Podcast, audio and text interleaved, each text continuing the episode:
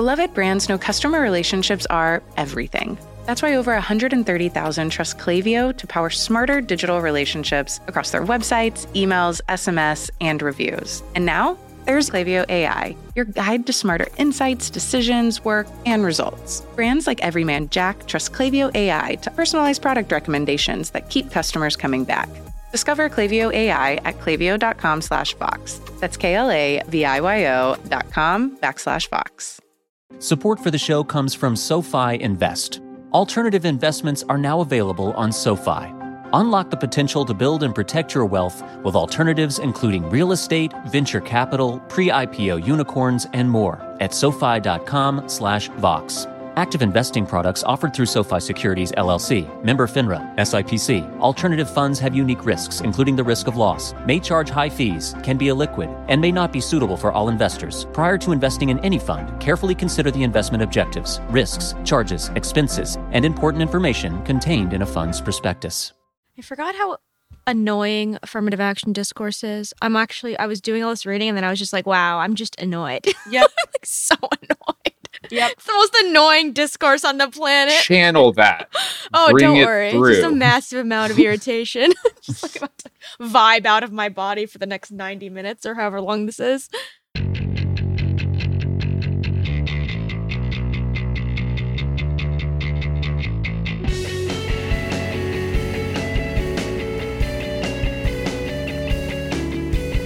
Hello, and welcome to another episode of The Weeds. I'm joined today by my regular co host, Jerusalem Demsas Hello. and Dara Lind, Hello. and we are talking about the imminent end of affirmative action in college admissions. So, as of this recording, the Supreme Court recently agreed to hear challenges to racial preferences in admissions at both Harvard, which is a private university, and the University of North Carolina, which is a public university.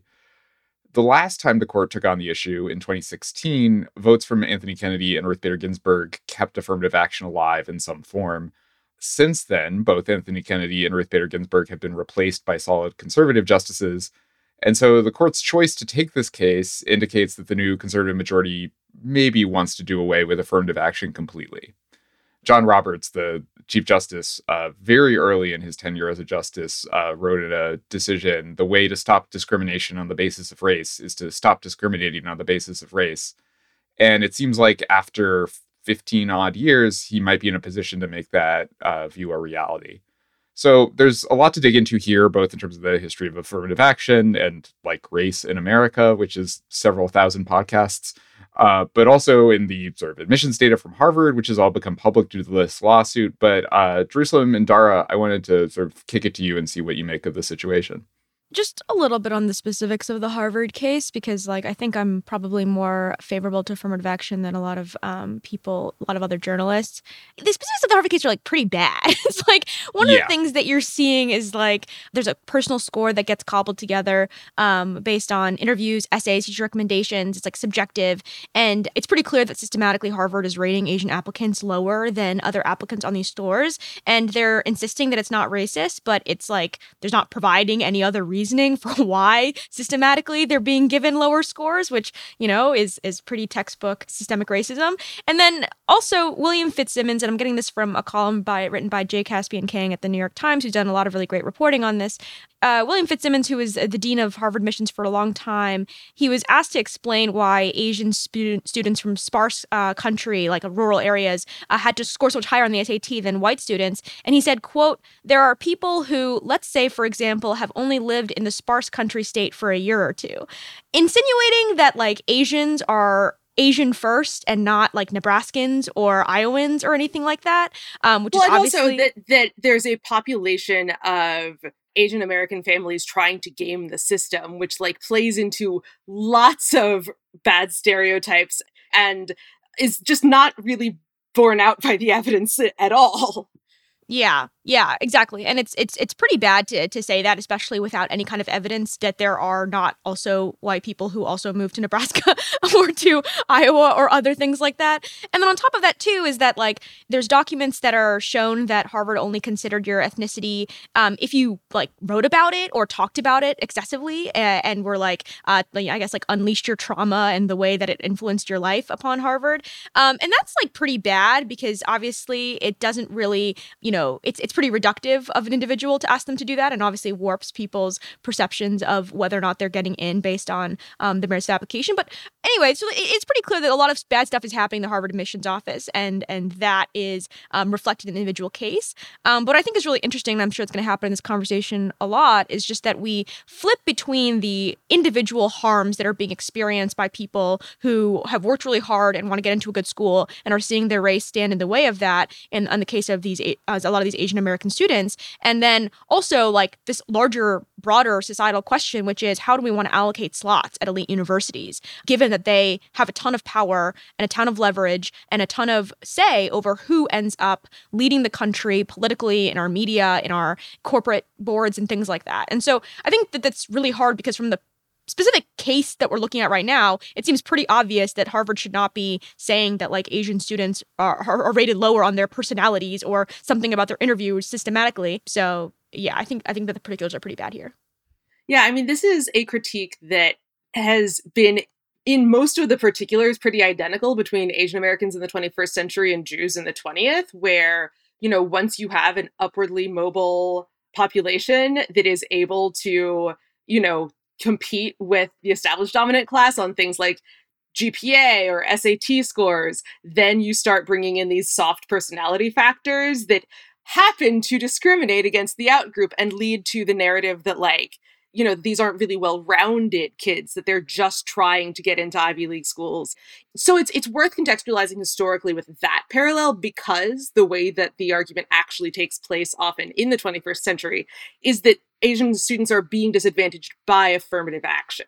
And that this is somehow the inevitable consequence of trying to expand access for, you know, what are called underrepresented minorities or like, you know, Black, Latino, and Native Indigenous students. That this is somehow the reason that Asian students are being discriminated against. And thank heavens the Harvard data like actually does again give us the the teeth here that like it's it does continue to be white students who are most advantaged by this, but the kind of way that this is being used in the litigation is almost certainly going to end up getting rid of the considering on the basis of race basis of actions. It's just not clear whether that's actually going to fix the stated problem.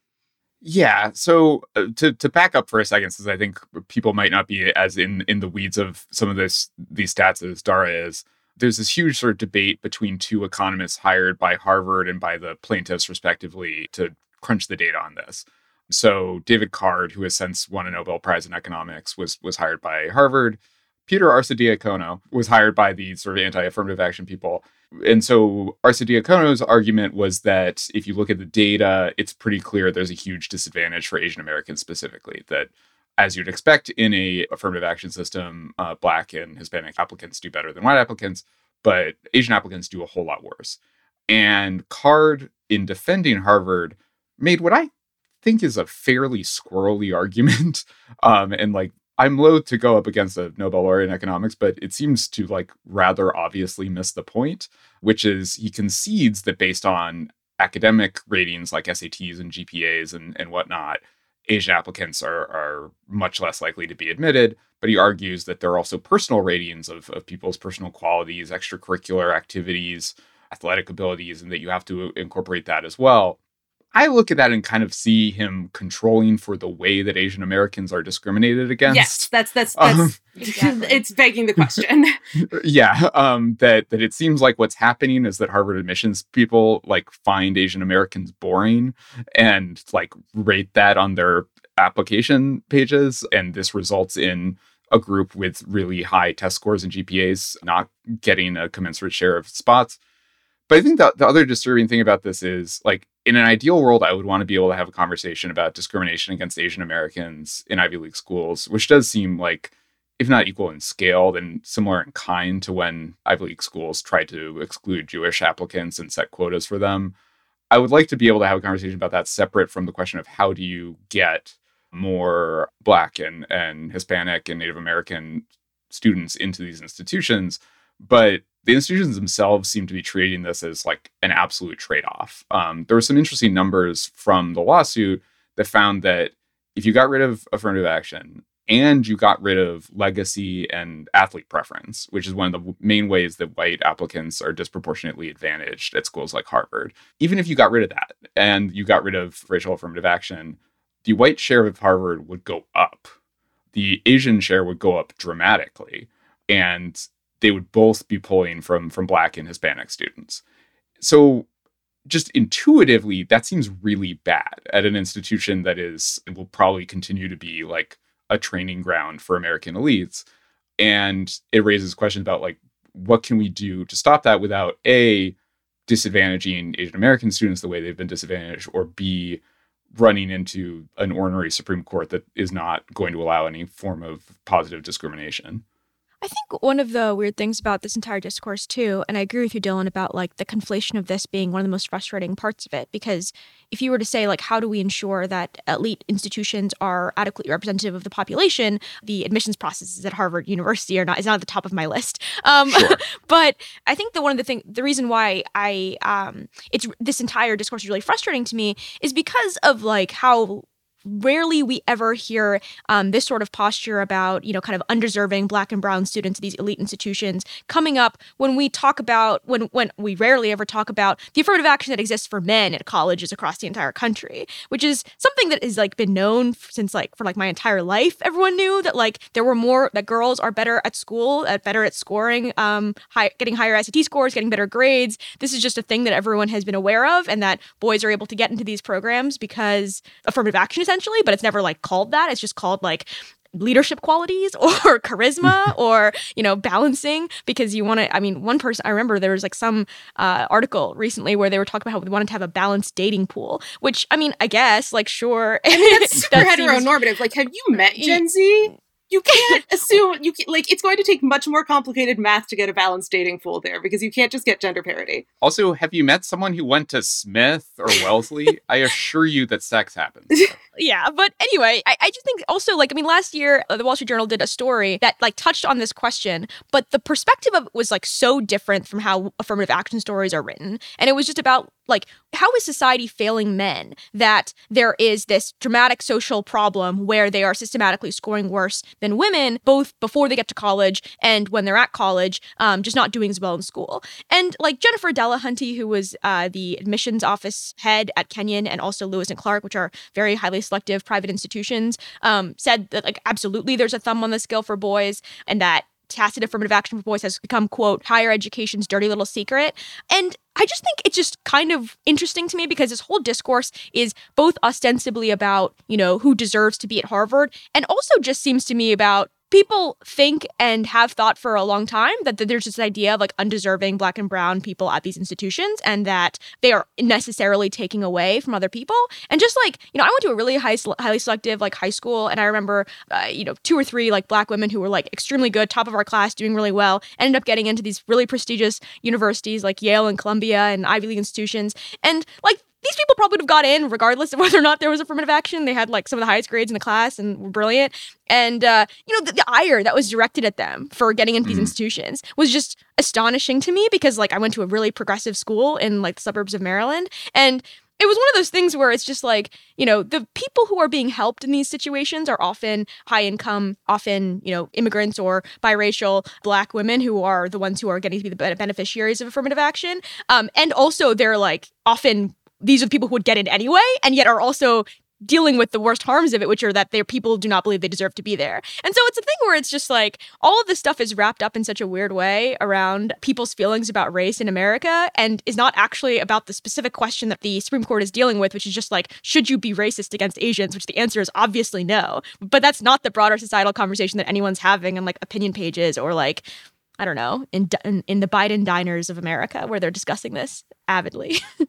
I actually want to like use this idea of resenting your high school classmates who got into good colleges, which like is definitely a thing that I I had not realized before a few days ago when I just kind of started hearing about it from from peers just how many people I knew had stories of yeah and then everybody stopped talking to me because I got into college. And it's just it says a lot even you know, not to like minimize the ways in which affirmative action in particular is used to perpetuate racist abuse.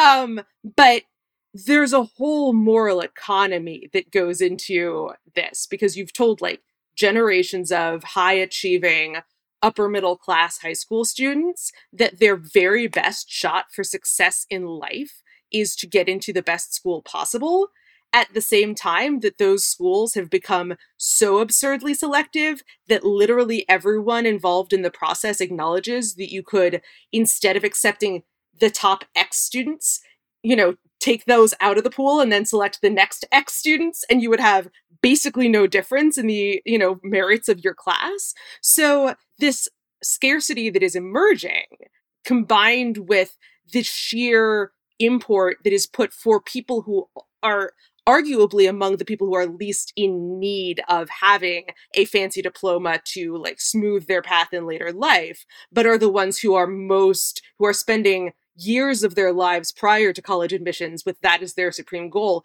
produces a lot of interpersonal animus. And i think that like a lot of the a lot of the kind of low level resentment of affirmative action comes from people who are being placed in this scarcity economy and who have a very obvious target to blame because they may not know a lot about the college admissions process, but they know that affirmative action is a thing that I think focuses this thing that's really harmful for a lot of reasons.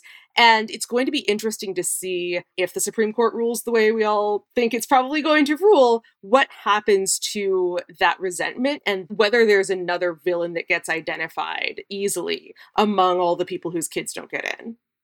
On that happy note, we're going to take our first break. Uh, when we come back, we're going to dig into sort of where things go from here and, and what can be done to sort of improve representation and integration at institutions like this if the Supreme Court says that affirmative action is off the table. So stay with us. Support for the Weeds comes from Not Another Politics podcast from the Harris School of Public Policy. Trying to keep up with the political news cycle in 2023 can sometimes feel like staring into a black hole of information, where hundreds of thousands of opinions and facts get sucked in and distorted. We know it's a lot, even if you're listening to the weeds every week. You all know, in order for the average person to stay capital I informed, it can help to find and listen to sources who are working to cut through the noise and offer perspectives that go beyond the headlines. Not Another Politics podcast tries to do just that. It was launched and produced by the University of Chicago Harris School of Public Policy. It's not a pundits and politicians podcast. Rather, it takes a research and data approach to analyzing hot button issues. They cover a wide variety of topics in their episodes, but here are just a few that you can listen to right now. Whether or not ousting incumbents improves the economy, the extent to which white Americans favor white politicians, and what happens when Fox News viewers tune into CNN instead for a month. You can listen and subscribe today at harris.uchicago.edu slash NAP. That's N-A-P-P. Support for the weeds comes from Burrow. I love hosting people, so I know that having family or friends stay the night might seem like a great idea until you find yourself scrambling for extra cushions. Or worse, scrounging up an air mattress only to realize it has a hole in it. Well, you won't need to worry about any of that with Burrow's new Shift Sleeper Sofa. Burrow's new Shift Sleeper Sofa can make your guests feel at home. It's an everyday sofa that easily converts into a queen size bed that they say comfortably sleeps two people. The Shift Sleeper Sofa has layers of memory foam, therapeutic comfort foam, and a supportive core foam to provide an amazing night's sleep for your guests. And like all of Burrow's furniture, it's a breeze to get in your home with a painless online shopping experience and free shipping to your door. You can check out Burrow's new Shift Sleeper Sofa and all their furniture at burrow.com slash weeds and get 15% off your Burrow order when you do. That's burrow.com slash weeds for 15% off your Burrow purchase. burrow.com slash weeds. Okay, so in thinking about what comes next, it seems like the, the discussion always goes to uh, what's sometimes called class-based affirmative action or sort of attempts to replace racial preferences with income preferences. Rick Kahlenberg at the Century Foundation, this has been his jam for years. Sheryll Cashin, who's a, a law professor at Georgetown, has an interesting book called Place Not Race uh, that's specifically looking at uh, sort of trying to boost representation for poor neighborhoods, black and white, uh, but knowing that given the structure of racial discrimination in the United States, that would disproportionately increase representation in uh, in elite spaces for Black students. Um, Kahlenberg's really insistent that he thinks you can get as much racial diversity out of this as uh, a normal race-based affirmative action system. I'm not sure I buy that, and it seems like it depends a lot on the me- the exact mechanism you use. But I'm curious for for how you two think about sort of class-based affirmative action as a next step. I mean, the thing that occurs to me first is that class-based affirmative action is going to be really, really hard to implement. Socioeconomic status-based affirmative action is going to be slightly easier, and income-based is going to be easiest of all. And like that's not how class has ever worked not only is this replacing a somewhat gameable system of like, if you're an ethnic minority, even if that hasn't been an important part of your life, you talk about it in your admissions essay so that you can like get those sweet, sweet bonus points, like in, into an extremely gameable system regarding the tax code, which is exactly what the super rich are very good at gaming already uh, in terms of where do you hide your income in the years before you file your, you know, your FAFSA and your admit and your application, so that it looks like you're part of the deserving poor. But even more broadly than that, I think it's really worth noting that when we talk about the benefits of an elite education, we're, we're really not talking about you're going to make more money. It is about like you are going to be able to choose what you do with the rest of your life and succeed in whatever you know, succeed in whatever path you go into because your diploma will open doors for you. You'll have an alumni network. You'll learn the soft skills of being a member of the upper class, essentially. And that's something that the people who need to know the most may not be the lowest income people. They're, they may very well be a lot of like first and second generation college students whose parents made enough money that they might be priced out of that, but who haven't necessarily you know, who are the only, you know, the only smart kid they know in Montana or something ridiculous like that, where they might not, where they would be the beneficiaries of a truly class based affirmative action, but wouldn't benefit from a pure income based. I think the economic affirmative action seems important to me, not just from the perspective of you can get you can get a more racially diverse body in as an end run around, but also just I think it's like purely actually important. I think that like one of the things that I'm not sure it's talked about enough is that there's there are a lot of benefits to diversity, like both from like uh ideological standpoint, also from like a racial standpoint, and from like a class based standpoint.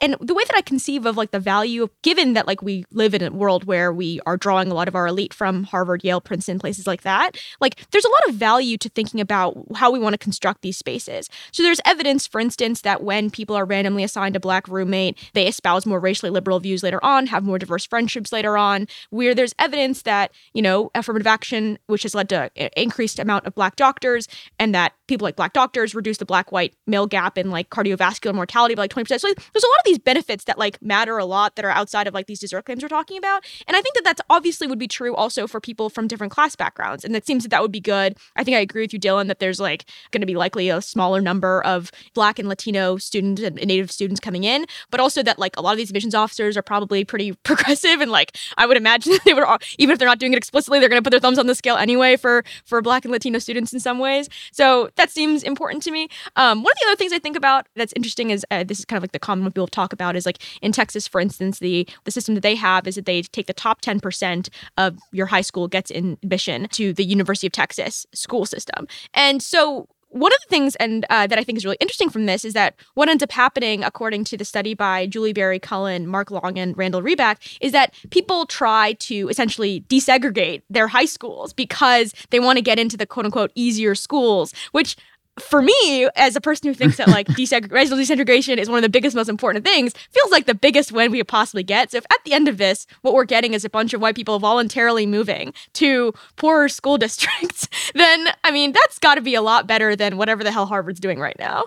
The X percent systems seem like a, a good solution for for state university systems, and the vast majority of people who go to college either go to non-selective schools, which aren't implicated in any of this or to public universities. And so that seems like it, it, it would account for a lot of people. I'm curious where that leaves places, uh, sort of elite institutions, which represent a small share of enrollment, uh, elite private institutions, that is.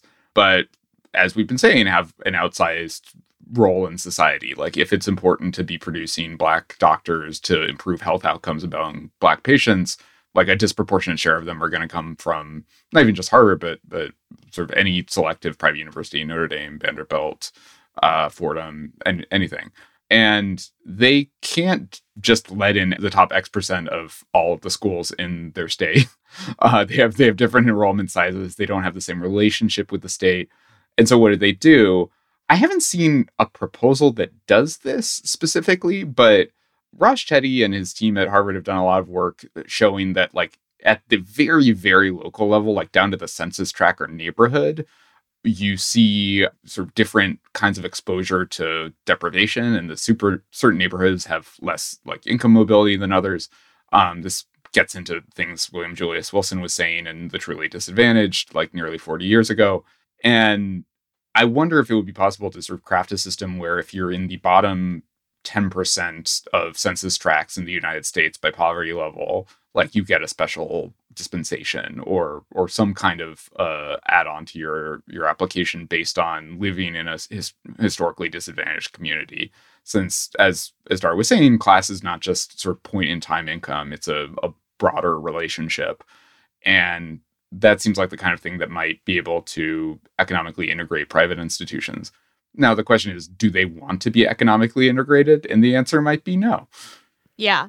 I, I think it's also like kind of building off what you're you're saying at the end there, Dylan, is just like it's important to kind of like target here like what happens when affirmative action goes away. Like there's evidence of this from a study that looked at California when it got rid of affirmative action. And essentially what you get is that a bunch of black and Hispanic students drop out of like the UC level schools and have to and go to the Cal State ones. And then obviously there's like a trickle down effects which end up happening, pushing out black and uh, Hispanic students from those schools into like um, lower tier universities as well. And then when you think about then the benefits of these schools, there's research showing that um, for black and Hispanic students and for students that come from less families, which you know would capture a lot of the class elements that we're talking about here, um, the returns of college selectivity remain really large. But for students that are high socioeconomic status, there's like very little difference if you are a rich person who went to a good high school and then you go to like Harvard or you go to Brandeis or you go to or you go to uh, Bowdoin or or you know William and Mary where I went. Like you know life life is going to turn out like pretty fine for you there. But I think that also gets at like this core question here of like I think some people don't think that there is some uh, some benefit to attending uh, these really uh, elite institutions outside of like maybe the economic benefits that you could get. But like to be like pretty frank here. Like people like want to go to Harvard, Yale, and Princeton not just because of like, oh, I think that like the returns to my income are going to be really high, because there's like something like nice about going to those schools. Like people like like the prestige that comes along with it, but also like there's some like educational benefits. Like some of the best researchers in the world are attending these institutions, and there's not a great opportunity that you are able to know them well, but there's more opportunity than if you were not at those schools. And so there's a bunch of stuff here that like is not going to be observed in a lot of these studies that's not going to be observed in your income that's not going to be observed in whether or not you get to go to a good law school or a grad school after that um, that is still going to matter a lot to people that i think doesn't show up in a lot of these studies. And so i think it's like probably would be pretty disingenuous to claim that there's like not some loss actually occurring to students who don't get to attend these universities um, but i think the question here is then just like as a society especially places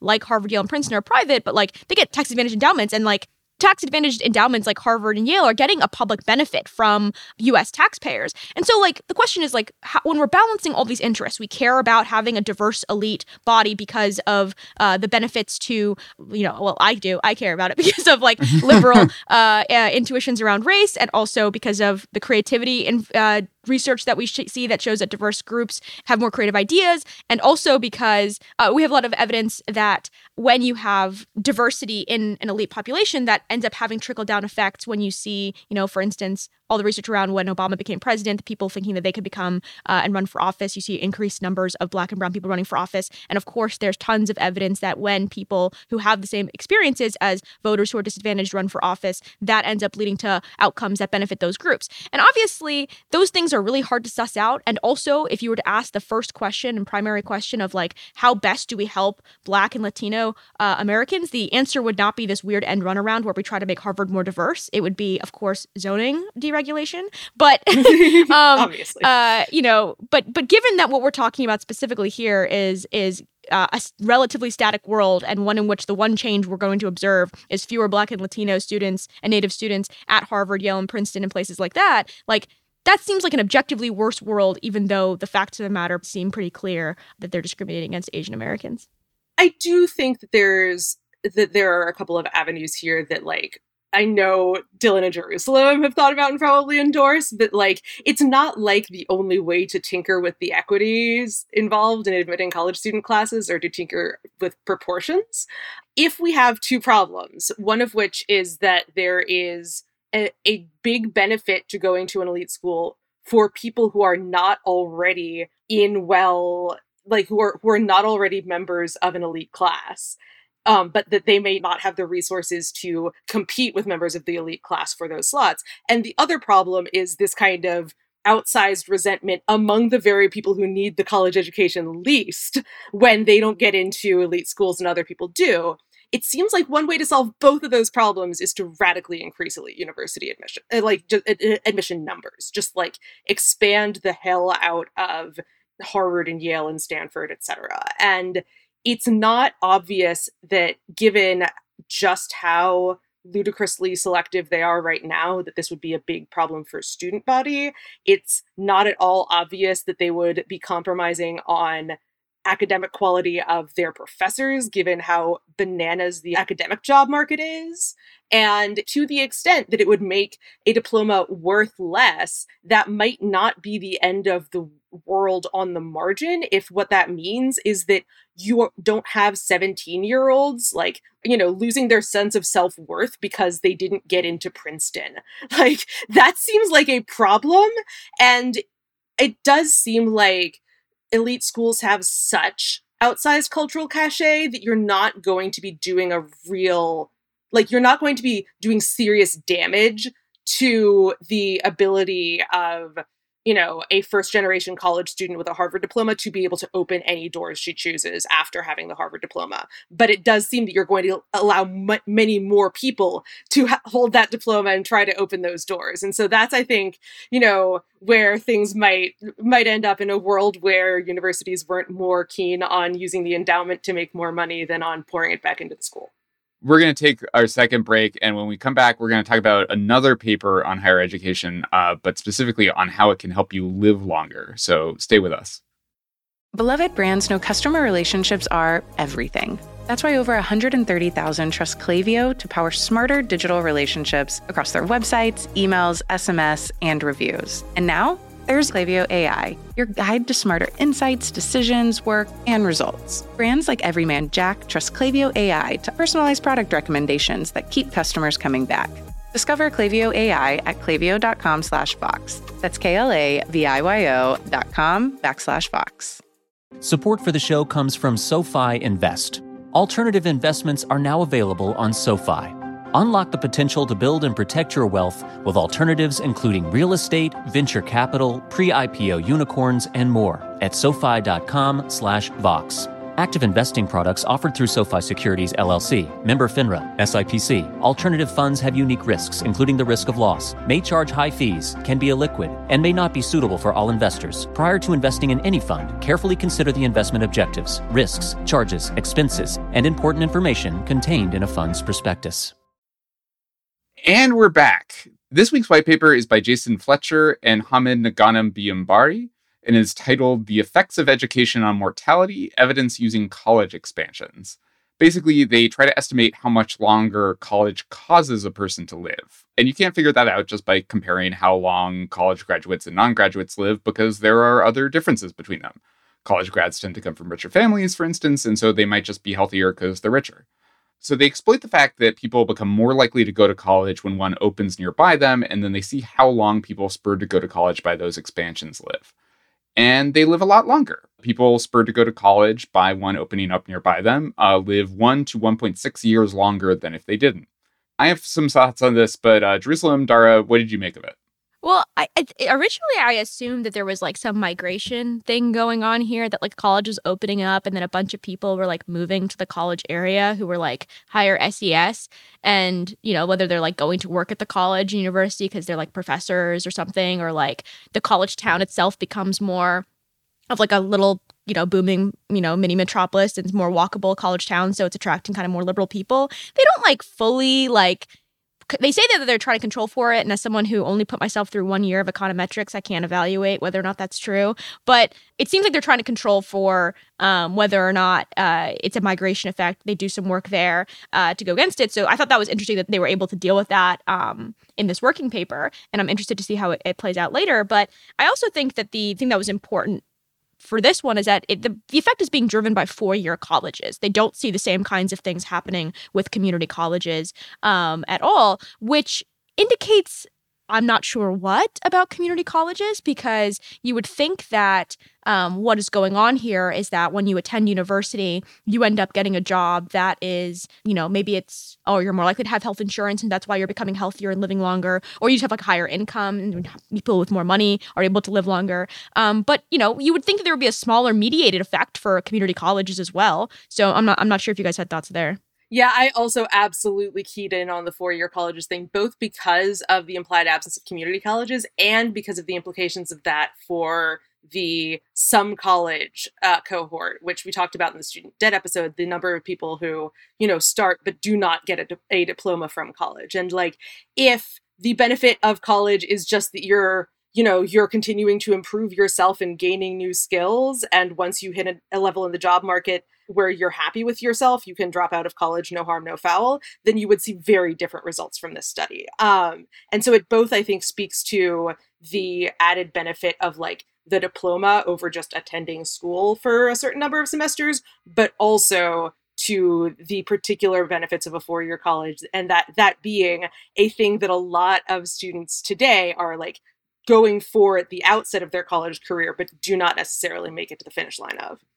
I shared some of Jerusalem's concerns about the instrument here. I, I understand that this is a widely used instrument and, and these are good, careful researchers, but like the decision to open a college is like a significant policy decision also. And it seems like it might be at least somewhat responsive to demand for new colleges or otherwise sort of endogenous to the conditions there, um, which makes me wonder about how useful it is as sort of a, a fake experiment. But I guess what what this leads me wondering is is what the mechanisms are. And there we've we've gone through a few of them, but it seems like some of it might just be that you earn more money because you you went to college. But I could also imagine, especially in rural areas that are farming communities, it might make you less likely to do farm work or other like strenuous manual labor that is bad for your life expectancy. Um, so I'd love to see sort of more research going forward on those those kinds of reasons why this might translate into increased life expectancy.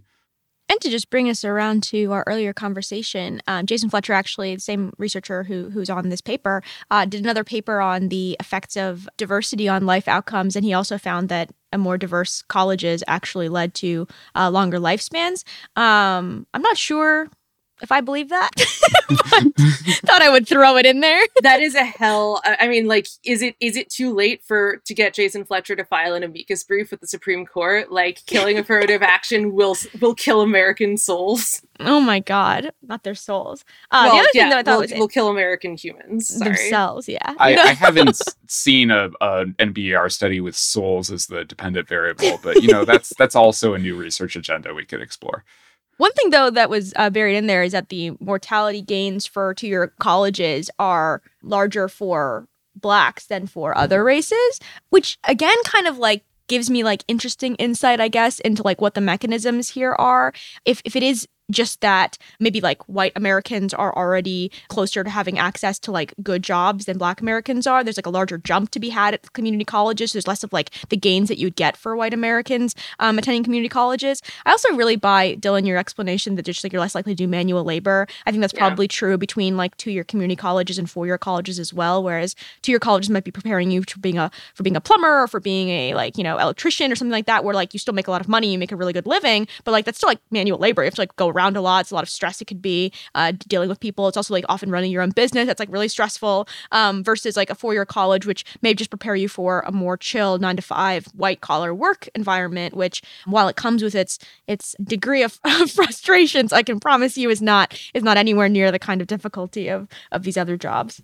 Yeah, although I mean, like while there is a lot of both physical and emotional stress associated with you know lower paying service work there is a big difference between the service sector jobs that people with community college equivalent education would be getting and working on the farm in terms of like life expectancy. So I'm not as sure. I feel like we wouldn't, if it was really just about the manual labor thing, you wouldn't necessarily see that because there would also be a benefit to like the pink collar workforce.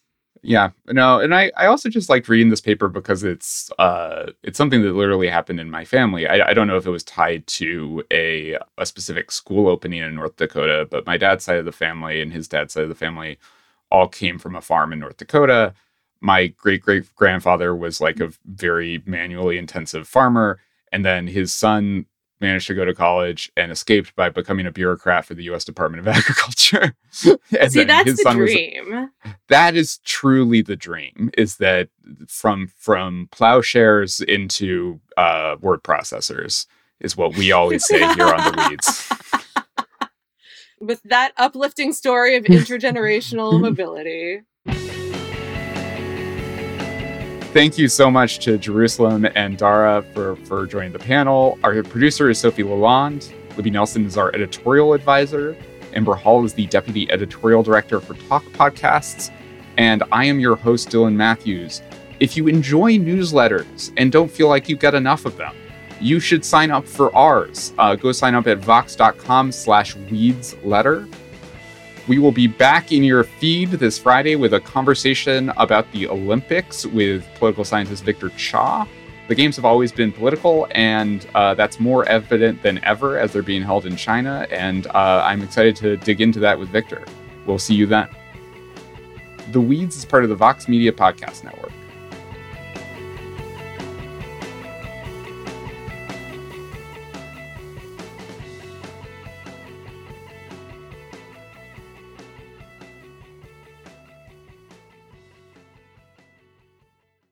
Support for the show comes from SoFi Invest. Alternative investments are now available on SoFi.